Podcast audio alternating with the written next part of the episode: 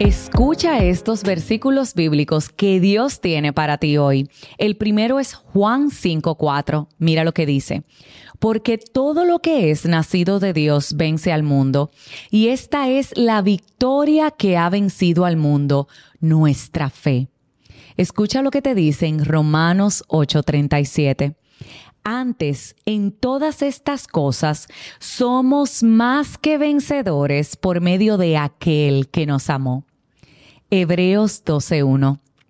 Por tanto, nosotros también, teniendo en derredor nuestro tan grande nube de testigos, despojémonos de todo peso y del pecado que nos asedia y corramos con paciencia la carrera que tenemos por delante.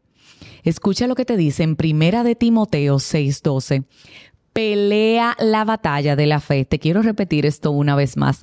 Pelea la buena batalla de la fe. Echa mano a la vida eterna, a la cual asimismo tú fuiste llamado, habiendo hecho la buena profesión delante de muchos testigos. Y por último, primera de Juan 5:5. ¿Quién es el que vence al mundo sino el que cree que Jesucristo es el Hijo de Dios? Acabo de compartir cinco versículos bíblicos. En el primero te está diciendo que tú y yo, que somos hijos de Dios, nacidos de Dios, estamos llamados a la victoria, porque nuestra fe es la que va a derrocar todo aquello que nosotros nos enfrentemos. El segundo versículo te está te está diciendo que tú y yo somos más que vencedores en Cristo, quien nos amó, más que vencedores. El tercero nos está diciendo que nada nos va a derrocar si sabemos en quién hemos puesto nuestra confianza, que sin importar el pecado que nos asedie, si nos decidimos por Dios, corramos con paciencia, escucha esto una vez más, corramos con paciencia la carrera que tenemos por delante porque Dios no nos va a dejar. En el cuarto versículo te está diciendo que pelees la buena batalla de la fe que pelees la buena batalla de la fe para que puedas obtener la vida eterna, porque fuiste llamada a esto, para que tu testimonio edifique a los demás. Y en el último te está diciendo, ¿quién es el que va a vencer al mundo, sino el que está junto a Jesucristo, el Hijo de Dios?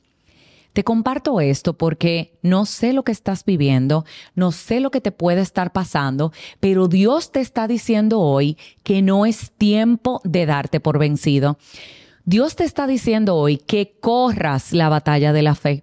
Dios te está diciendo hoy que te llenes de paciencia, que te hidrates si te tienes que hidratar y que te determines a seguir adelante.